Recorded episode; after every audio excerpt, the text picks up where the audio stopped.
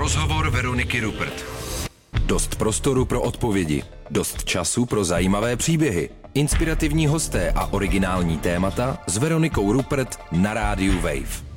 Posloucháte Radio Wave a od mikrofonu vás živě zdraví Veronika Rupert. Začíná rozhovor, jehož hostem bude dnes sochař, designér a vedoucí ateliéru skla na Umprum v Praze Rony Plesl. Nejspíš jste někdy pili ze sklenice, kterou navrhoval a určitě víte, jak vypadá jeho design sošky Českého lva. Pravděpodobně jste také slyšeli o tunovém skleněném lese, který vystavil v loňském roce ve Victoria Albert Muzeu v Londýně, a nebo o nové revoluční technologii tavení skla, na které Rony Plesl spolupracuje s inovátorem Jiřím Šínem. Vítejte u rozhovoru s Ronem Pleslem na rádiu Wave dnes živě ze studia na Vinohradské. Rozhovor Veroniky Rupert na rádiu Wave. Krásný večer, Rody. Dobrý večer. Já začnu takovou hodně odlehčenou otázkou. A ta je, máte svátek v listopadu nebo v únoru? Mám svátek v prosinci. tak teď se... Protože moje jméno není v kalendáři, uh-huh. ale když jsem byl, jako teď to asi bude znít zvláštně, protože jsem plešatej, ale když jsem byl malý dítě, tak jsem vypadal jako holka a říkali mi Barboro. Barčo a díky tomu slavím svátek na Barboru, ale málo kdo to z rodiny dodržuje a vlastně dárky nedostávám, takže jsem hrozně ochuzený a určitě to měl vliv na moje zrání. Mm-hmm. Já právě jsem se chtěla dopátrat toho, jestli jste opravdu Rony, který má svátek v listopadu, anebo jestli jste Ronald, který má svátek v únoru a jenom se vám jako říká Rony a změnilo se to, takže... Ne, ne, ne, je to, je to mám to v rodném listě, je to, mm-hmm. jakým zvláštním způsobem to prošlo to jméno v roce 65, kdy se nesměli tyhle jména dávat. Nevím, jestli, jestli ta matrikářka měla nějaký poblouznění, protože vlastně se zeptala, jestli chtějí rodiče s jedním nebo se dvěma, no. Nic dalšího se nezeptala. No a tenkrát samozřejmě, myslím, že ani v kalendáři nebyl Ronald, takže vlastně dneska možná už něco podobného je a díky tomu vlastně svátek neslavím v podstatě. Hmm.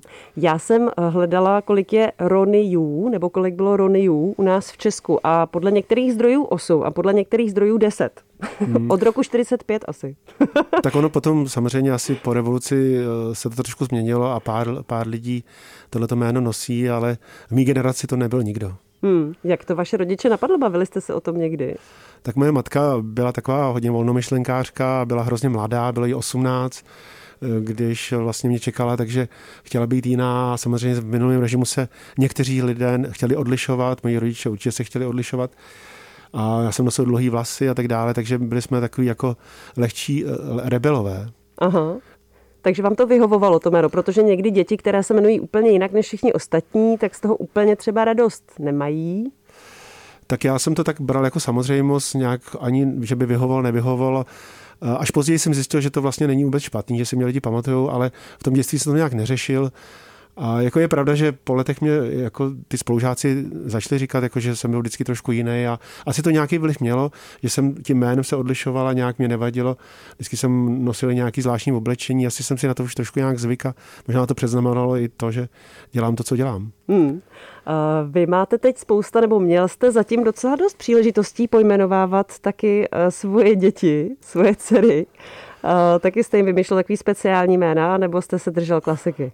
Tak eh, vlastně první dcera se narodila eh, vlastně těsně po revoluci a to byla taková doba, kdy všichni chtěli zase mít český jména, byla taková radostná doba nějaký nový demokracie, takže první dcera se jmenovala Anna, mm-hmm. druhá Josefína a teď další dcery se jmenují Luisa, Karla a Rosa. Takže jsou to vlastně jména, které v podstatě jsou český, trošku německý, jsou možná i trochu zvláštní, ale nejsou prostě za každou cenu avantgardní a jako mám z těch jmen radost ze všech. Hmm. Některý lidi si to strašně užívají, pojmenovávat věci, že třeba si pojmenují i auto, nebo kitku, kterou mají na okně, nebo prostě oblíbenou, nevím, oblíbený hrníček. Ale u vás je to trošku možná i v popisu práce, ne? že vytvoříte design, vytvoříte nějakou sklenici a teď jak se bude jmenovat. Je tohle na vás, nebo jak tohle vlastně je? No, je to pravda, zvlášť když pracuji pro firmy, tak ty většinou ty ředitele chtějí vymyslet nějaký zajímavé jméno a mě to často jako dělá docela problém. A většinou jsem většinou něco plácnu, co mě první napadne. Kdysi jsem dával všem, no všem ne, ale eh, mnoha vázám název Babangida, což byl nějaký, nějaký, nějaký africký fotbalista. Mně se hrozně líbilo to slovo Babangida. A takže často jako jako většinou dám na takovou první dobrou, že co mi zrovna přejíte přes nos, tak plácnu a mm. někdy se to povede, někdy méně. Ale je pravda, že třeba u značky Rikl, můžu říkat značky vlastně. Mm. Budeme jich říkat více Když těch značek. říkat, tak já budu říkat víc značek. U značky Rikl, tam jsem si dával velký pozor a to už byla velká zodpovědnost, protože jsem vymýšlel celý koncept. Takže mm. když to zkrátím, pokud mám zodpovědnost za koncept značky, tak chci, aby ty jména opravdu měly fluidu, měly nějakou návaznost. Pokud je to nějaká moje kolekce osobní, tak často eh, se jako nechám i vybláznit. Mm-hmm. Vy jste samozřejmě navrhoval, stále navrhujete pro celou řadu značek, tak pojďme jich zmínit alespoň tři, abychom eh, neměli reklamu, abychom jich měli opravdu hodně. Já řeknu Boma, Lasvit, uh, Preciosa, um, Barovier Tozo v Itálii, hmm. Paša Bachče v Turecku, Zám, německý koncern Zám. Takže jako řekli jsme, řekli jsme jich asi pět. A potom samozřejmě potažmo moje sklo pro různé značky pivovarský. Hmm. Takže to je prostě, dneska jsem měl zkusku s panem Bernardem, kde, hmm. kde přijde na trh, myslím si, jeden z nejkrásnějších žbánků i díky majiteli. Dělal jsem samozřejmě pro Pilsner ale pro Budvar, mm. pro, pro Staropramen a tak dále. Mm, a... Takže je toho opravdu hodně. Tak eh, pojďme se ještě teď na chvilku zastavit toho pojmenovávání, protože k tomu sklu se dostaneme za chvilku. Já tady trošku jako nalákám posluchače, že budeme tady testovat pivní sklenice za chvíli ve studiu, ale ještě než se do toho pustíme. Tak u těch názvů, já jsem se právě říkala, jak to asi jako děláte, jakou máte strategii na ty jména. Protože jsem se dívala právě na webovku jedné z těch značek, které jsme zmiňovali. A taky na vaše osobní stránky, tohoto vašeho autorského designu a volného umění. A ty názvy byly strašně super, protože eh, například tam eh, byly názvy Big Bang, Firewalk with Me, oblíbený Pink Panther. To je z posledních několika let, tak jsem si říká, jo, takže jasně, takže oblíbený bijáky. je to tak, no. Já, jako film na mě má obrovský vliv a já obrovský miluju filmy. A právě ve filmech hledám velkou inspiraci, když se to nezdá, že vůbec je to možný, ale eh, film může ovlivnit varosloví, protože jako když si člověk představí Davida Lynche a prostě všechno Twin Peaks a a prostě ten, ten dřevarský kraj, tak tam prostě hraje obrovskou roli tvarosloví, barvy a ono se to nezdá, ale film, film může mít obrovský vliv i na design, i na takový obyčejný design, jako je sklenička. Uh-huh. A uh, jak to vlastně je, pokud pojmenujete nějakou novou věc názvem slavného kultovního filmu? Musí se to nějak řešit? Vědí to třeba ty filmaři, nebo to vůbec není issue? Já ne, tak samozřejmě, pokud jde zase o komerční záležitost, tam musí být člověk opatrný, ale ty názvy, co jste řekla, to jsou názvy mých plastik, hmm. vlastně objektů a tam samozřejmě je to v pohodě, protože to je takový osobní objekt, který nemá nějaký, nějaký širší dopad na nějakou hmm. jako veřejnost, ale pokud dělám sklenice třeba pro německý koncert Zám, který nejsou přímo pro značku, tak to vymýšlí přímo v Německu, takže většinou ty názvy jsou třeba Cleve, dostal jsem cenu za sklenice Cleveland, Prostě jsou to takový ty názvy, které nesmějí samozřejmě uh, nějakým způsobem jako krást, krást know-how a image jiný, jiný značce nebo jinému hmm. tvůrci. A to je docela těžký, protože novýho designu a nových věcí vzniká pořád strašně moc. Já jsem se ještě dívala, další ty inspirace jsou třeba eh, z české literatury nebo z klasické hudby a to jsme zase u těch eh, věcí běžného užití nějakého skla, karav sklenic, Golem, Amadeus, Hamlet, ale hodně taky u Čapka si berete, Krakatit, Robot, No tak to, to speciálně u, u značky Rikl, tam ten koncept, který jsem vymýšlel, tak eh, byl přímo, že jsem chtěl obnovit vlastně nějakou tradici českého broušeného křišťálu a tam jsem vyloženě cíleně šel po nějakým fluidu vlastně mm-hmm. české literatury, eh, hudby a tak dále a tam, tam byl záměr od začátku i ty fotografie, co vznikaly. To samozřejmě, myslím si, že správná značka má mít vlastně silný příběh a u Rikla se to velice podařilo a myslím si, že ten velký úspěch Rikla v Čechách je právě daný tím, že ty lidi to obrovsky si vzali za svý. A jako mně se nestalo vlastně nikdy v životě, aby mě lidi jako nás zastavovali skoro na ulici a říkali, jo, Rikl, to je, to je ono, protože si to nějak jako uvědomili, že protože udržet český sklářství je opravdu velký problém mm-hmm. jako finanční, protože na celém světě skládny zanikají ruční, je to prostě anachronismus, ale bych nemluvil dlouho, tak eh, jenom to ukončím tím, že, že Rico opravdu stojí na českých základech. Hmm. A je to teda tak, že když děláte design, tak se snažíte, aby ty jména vždycky byly nějaký velký, aby to byly buď jako kultovní filmy, nebo přesně známí skladatelé, nebo nějaký fenomény z literatury, a že to třeba prostě nemůže být vajíčko, tulipán nebo obláček, se jako vymýšlím. Jo? Tak zrovna vajíčko, většina mých vás se jmenuje vajíčko, Aha, tak ale já, já, to trošku jako, samozřejmě řekla jste to po češtině, ale jak jsem pracoval pět let v Itálii, tak jako mm, název Uovo, italské vejce, tak já vlastně samozřejmě hodně, hodně názvů taky hledám v latině. Mm-hmm. Že vlastně samozřejmě anglický názvy jsou hodně už profanovaný a ta latina hodně pomáhá. A samozřejmě italština je hodně spojená s latinou, takže já jsem díky práci v Itálii dával hodně názvy jako italský, italsko-latinský, takže mm. moje vázy jako ty, nechtěl jsem říct slovo legendární, zní hodně pišně, ale ty moje známé vázy se hodně jmenují Uovo. Je to tak. Takže i s vajíčkem můžete prorazit do světa. S vajíčkem, být... reklama vajíčko, že ho pamatujeme si zmínili. Nemusí to být zrovna golem. Přesně tak. Posloucháte rozhovor na rádiu Wave dnes živě. Pokud zníme trochu jako bandita, který vám telefonuje přes šátek z telefonu, tak eh, je to tak, protože máme roušky, jsme živě ve studiu a můžete nás taky vidět na livestreamu na kamerách, které nás snímají na wave.cz lomeno live. Za chvilku se k vám vracíme. Rozhovor Veroniky Rupert na rádiu Wave. Na rádiu Wave ladíte rozhovor, kterým vás dnes provází Veronika Rupret a se mnou ve studiu je Rony Plesl, designer, autor skla, které je užité, autor různých objektů, soch, věnuje se sklu na různých úrovních, taky v architektuře.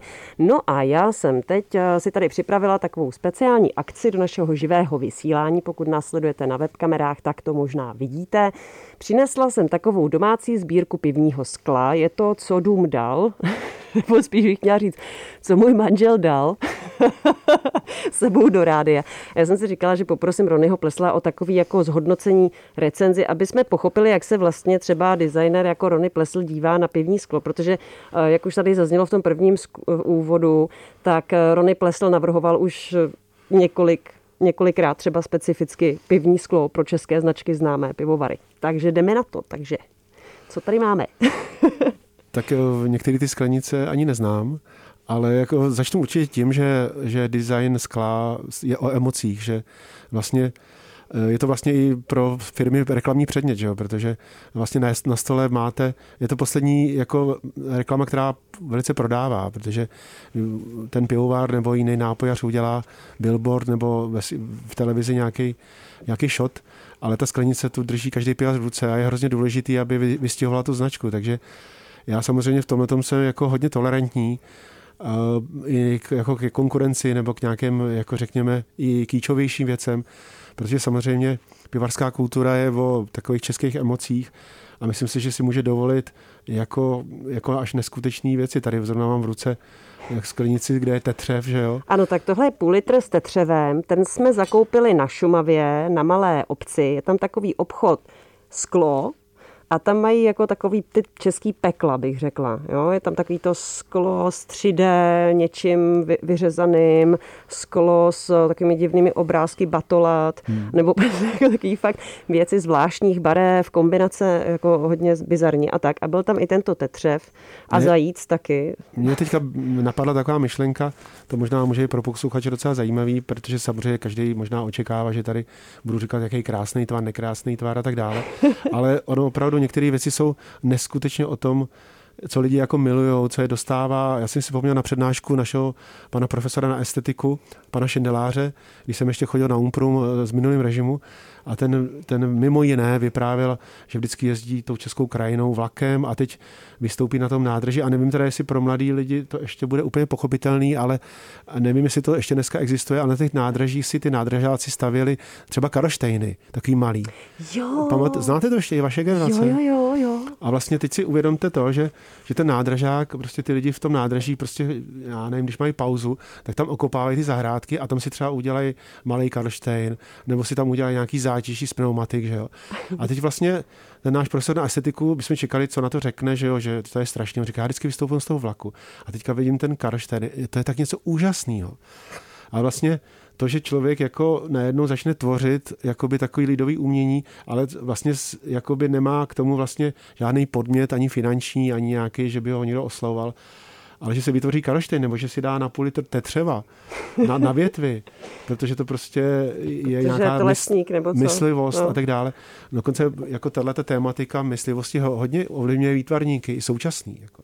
Takže kdybych to řekl, schrnul, jako půl litr i tady jsou některý kýčový, ale prostě já to beru trošku jinak, jo. Má to, má, má to neskutečný fluidum. Hmm. Tak jako když jste řekl to kýčový, tak jste vzal ten americký, uh, uh, tu americkou skleničku Half Acre, což je taková sklenice, myslím, že na pivo IPA, teda to je nějaký malý americký pivovar, kde jsme to koupili. Je to takový jako styl, jako že lidi, co surfujou, jo, to místo vypadá trošku surfařsky, je to takový trošku free, trošku hypízácký tam. A mají takovýhle sklenice s potiskem.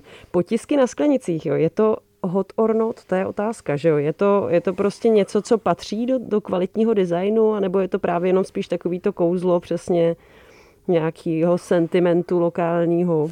Ne, tak potisky samozřejmě jako i v jiný, ve fashion kultuře a tak dále, můžou být dobrý, můžou být špatný.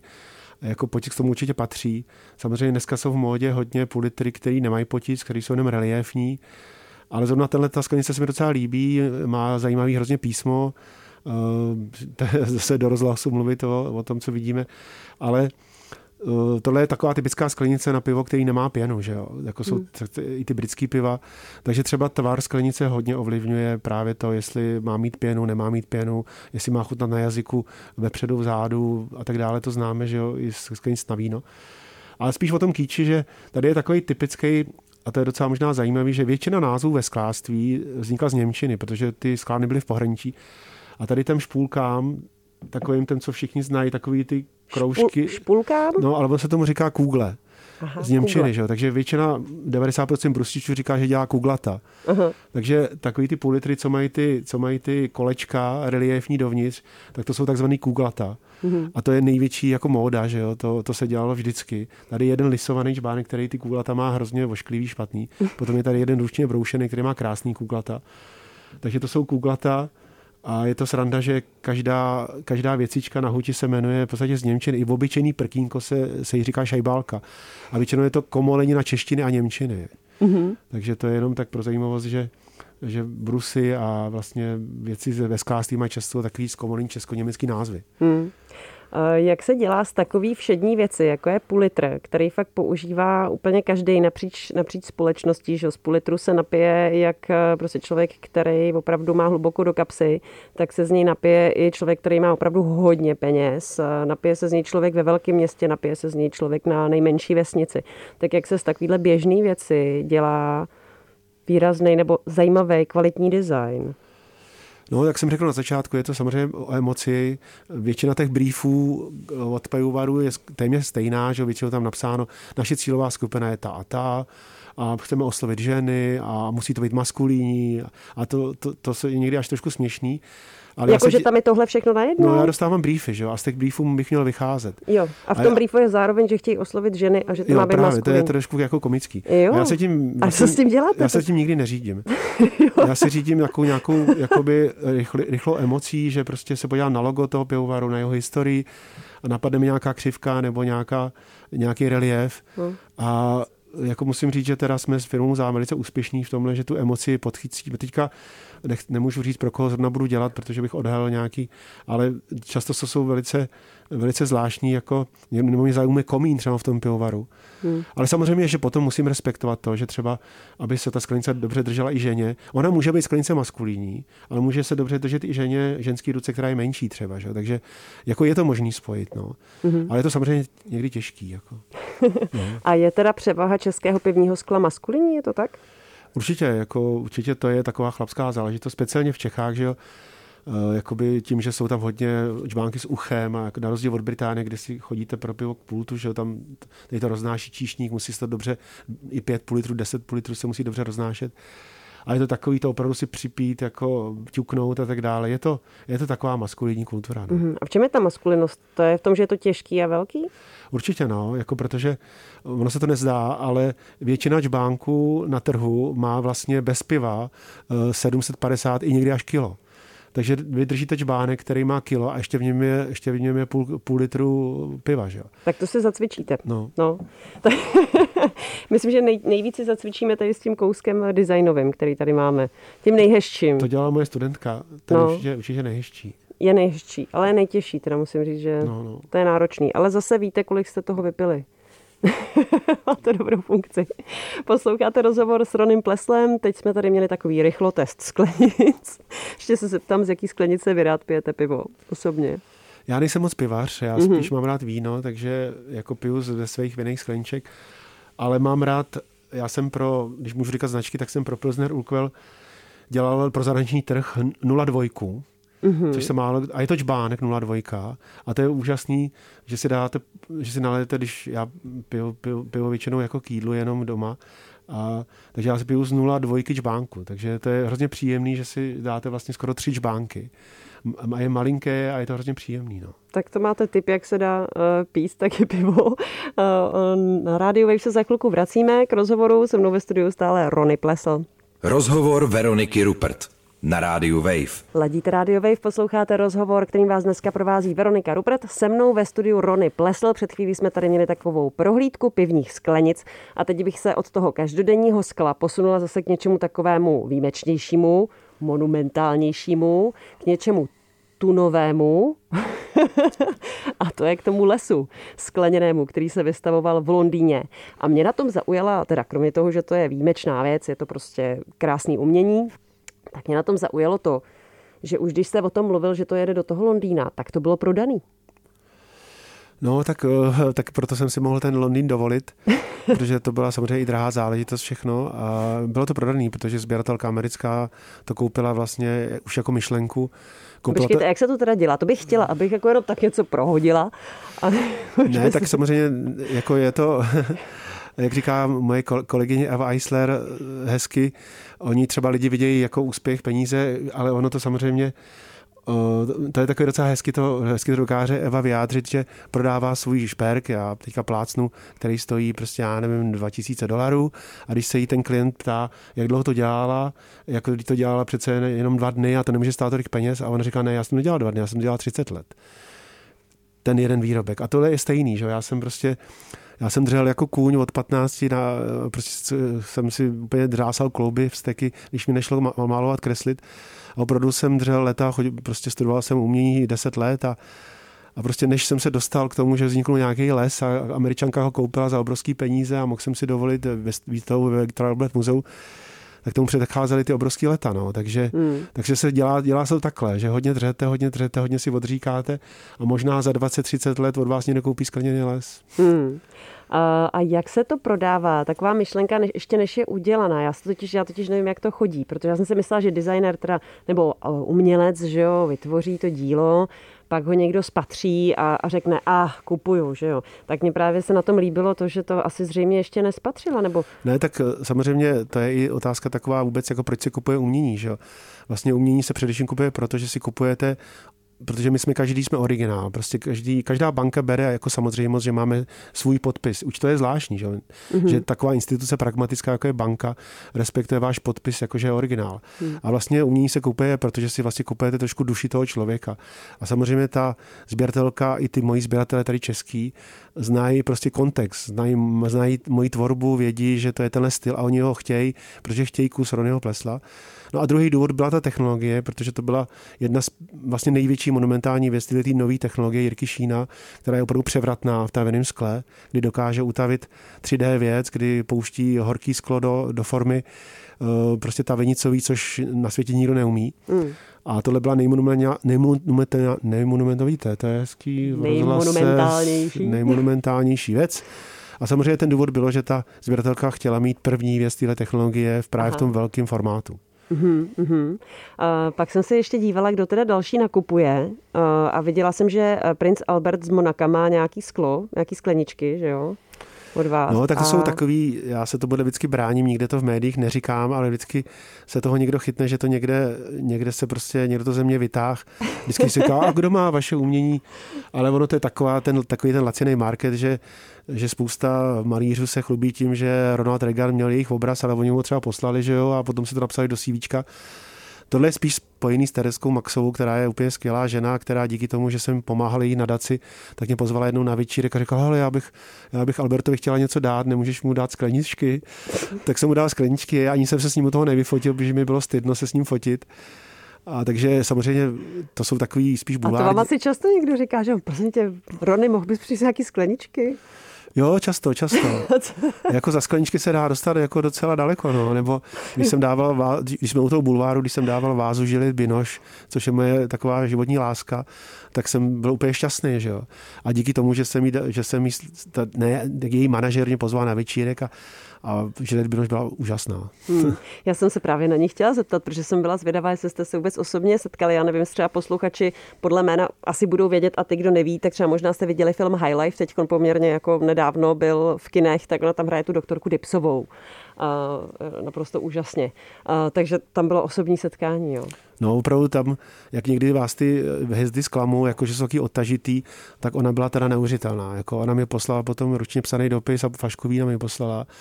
A prostě to je jako fakt ženská, já ji sleduju na Instagramu a i na tom Instagramu je vidět, že to je jako neskutečně jako hodnotný člověk a měl jsem tu čest s ní mluvit a byl to pro mě velký zážitek. No. Hmm, tak ta herečka, ona snad má 60 filmů na kontě, samý hmm. známý režisér, eh, uznávaný, že jo.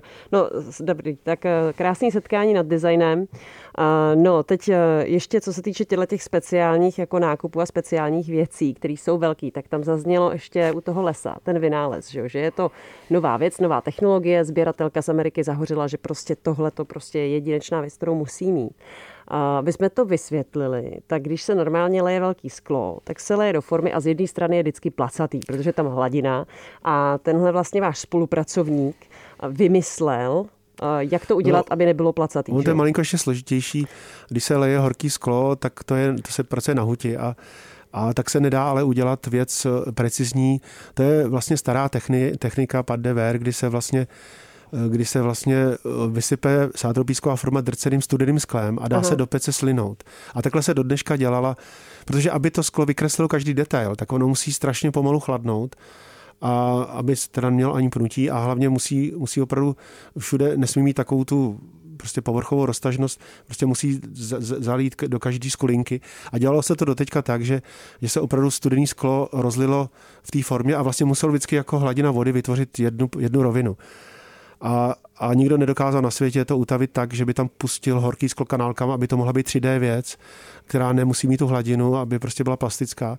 A jaký Jirka Šín, který mě oslovil před třema lety, deset let to zkoumal a vlastně pro, pro posluchače, abych to přiblížil, je to něco jako bronz, takhle se vlastně leje bronz, že jsou kanálky do formy, ale u skla je to mnohem složitější, protože sklo opravdu má pnutí, je to živé, sklo vlastně nemá pevnou krystalickou mřížku. Hmm. Vlastně věci se do dneška hádají, jestli to je tekutina nebo pevná látka. Sklo je opravdu magický materiál.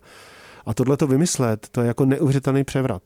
A ten Jirka Šín, to je prostě obrovský skromný kluk, takový hromotluk, úžasný, s dobrým srdcem, který prostě eh, je blázen do skla. A to, to, u toho bych se ještě zastavil, že často prostě Ronny Pleso udělal tohle, tohle, jak je slavný, ale jako velká část toho, co se mi v životě podařilo, jsou řemesníci kolem mě, jo, protože já vím, že to teďka bude znít možná jako falešná skromnost, ale já to myslím úplně upřímně, bez těch řemeslníků bych nebyl nic, to jsou, to jsou neskuteční lidi a sklo je prostě založí na tom, že to dělají, protože to já nemůžu dělat sám, to je prostě strašně složitý řemeslo a jejich tak řemesel je kolem skla hrozně moc, takže já především děkuji těm lidem jako Jirka Šín. Hmm. Uh, takže třeba, jestli nás teď poslouchá někdo mladý, kdo je uh, na střední nebo prostě ještě rozmýšlí to svoje studium, tak byste mu třeba i poradil, aby šel se učit sklo? Protože vy jste studoval na střední už sklo, je to tak? Je to tak. Samozřejmě dneska... Je to perspektivní, jak se říká? Dneska chtějí být všichni, že ajťáci a nevím co.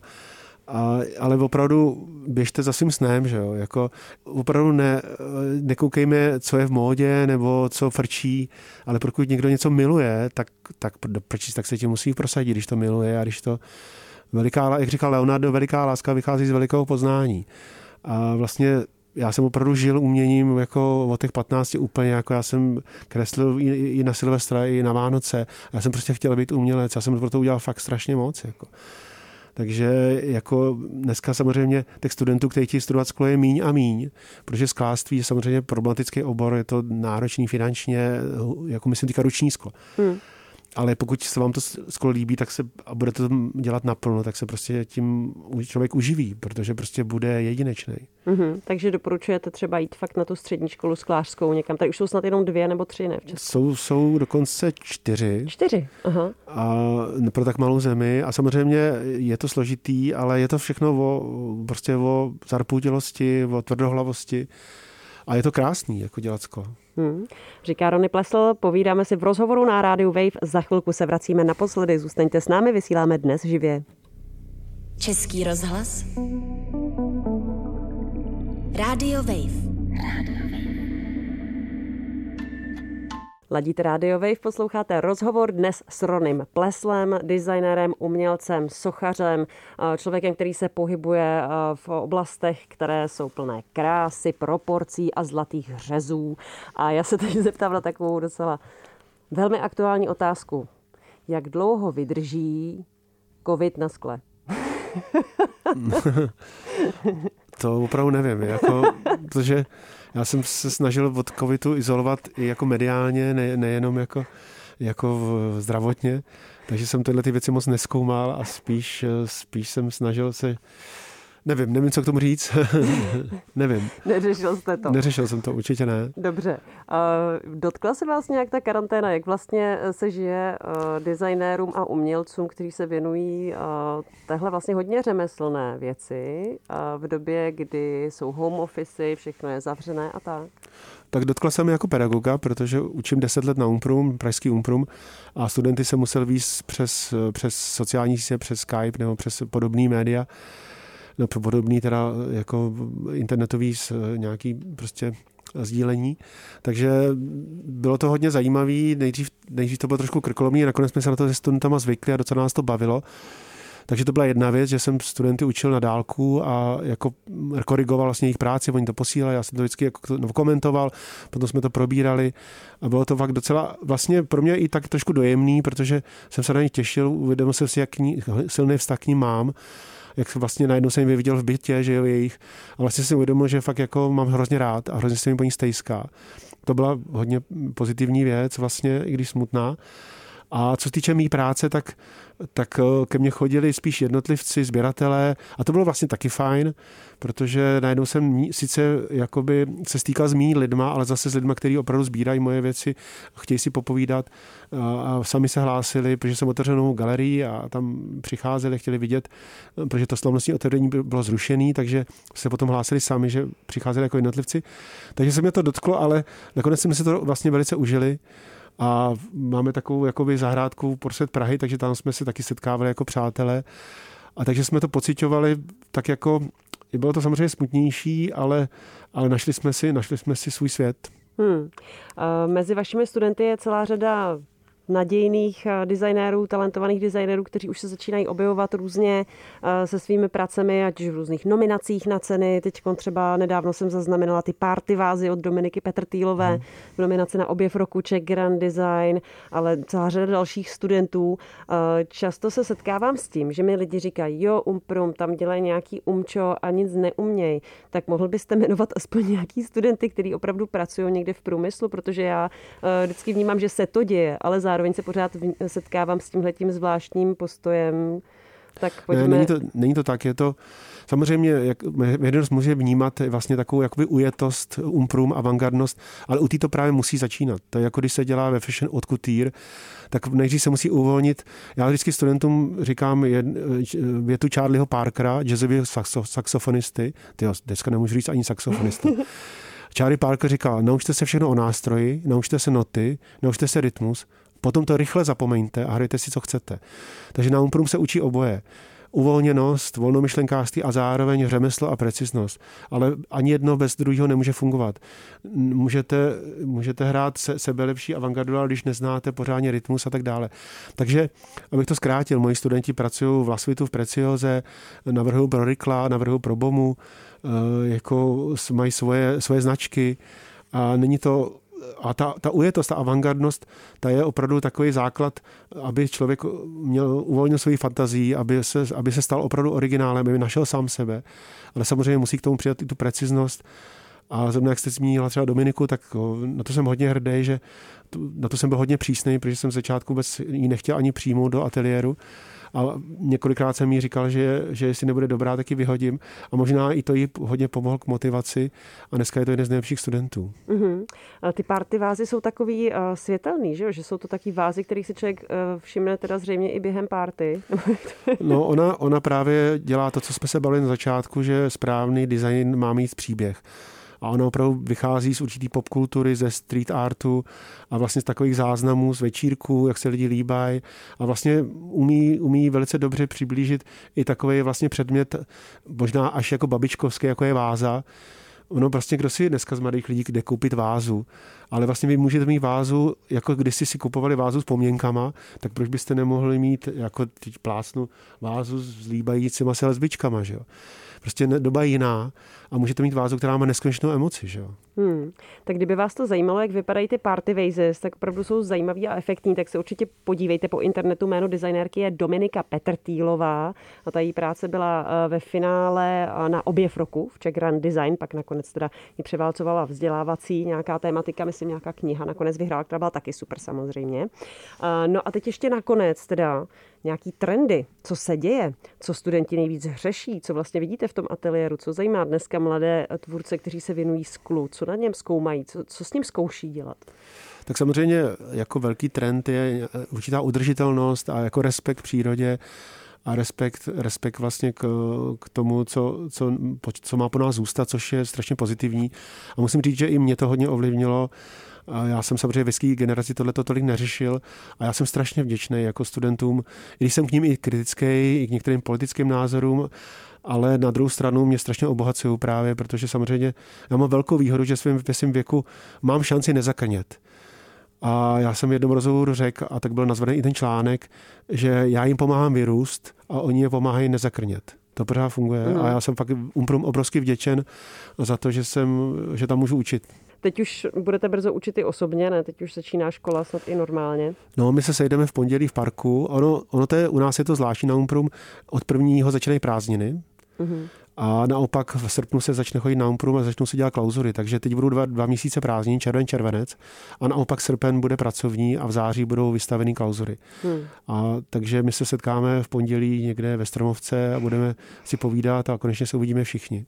Takže vlastně ta očekávaná událost, která se vždycky dělá během června, ten art semestr, že jo, letní, na který přišlo spousta lidí, tak letos eh, nebude, bude až na podzim. Je to tak? Bude na podzim a bude trošku omezený, pravděpodobně, když uvidíme, co se všechno ještě stane. Já věřím, že jenom pozitivní věci, takže doufejme, že to bude otevřenější a otevřenější, ale zatím se plánuje takový uzavřenější klauzury, ale já doufám, že to bude, že to bude zase velká party. Prozraďte alespoň trošku něco, čemu se věnujete teď aktuálně vy? Tak hlavně, hlavně volným objektům vlastně z té nové technologie tavené plastiky. To je jako hlavní práce, ale potom budu vytvářet nějaký větší objekty pro Rikla a dělám pro asi tři pivovary nový, mm. nový návrhy na nápový sklo. Eh, je to pořád, je to pořád hodně. No. A tak já děkuji moc za rozhovor, za návštěvu na rádiu Wave. Vy posluchači, doufám, že se vám dobře poslouchalo, že jsme na vás přes roušky moc nehuhlali. A těším se na slyšenou zase příští týden, kde pro vás bude mít dalšího zajímavého hosta Martin Minha. Sledujte nás v podcastech Rozhovor Veroniky Rupert a Martina Minhy. Krásný večer. Krásný večer všem. Rozhovor Veroniky Rupert. Dost prostoru pro odpovědi. Dost času pro zajímavé příběhy. Rozhovor Veroniky Rupert.